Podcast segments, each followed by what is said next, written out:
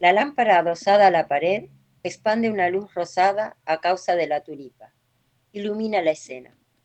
La madre sentada en la mecedora da el pecho al bebé.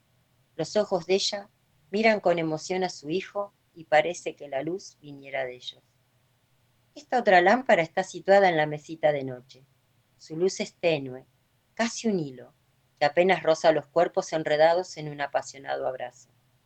Otra, colocada sobre el escritorio, el haz luminoso se desliza por el libro abierto, la cabeza inclinada sobre él. El reloj marca las cuatro de la madrugada y manos maternales recambian el tazón de café en silencio. Aquella tiene fuego en su interior. Colgada de la viga de la precaria casa, alumbra la mesa donde el padre y los hijos cenan la única comida del día. Hay mucho amor en el acto de cortar el pan y repartirlo. Afuera, el monte se espesa con la negrura de la noche.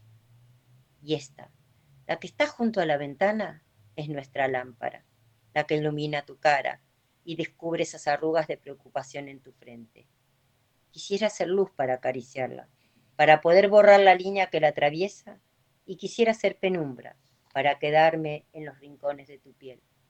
Pero solo soy una mujer que te ama, y eso no te basta. Cierro la puerta detrás de mí y camino sin volver la cabeza ni una sola vez.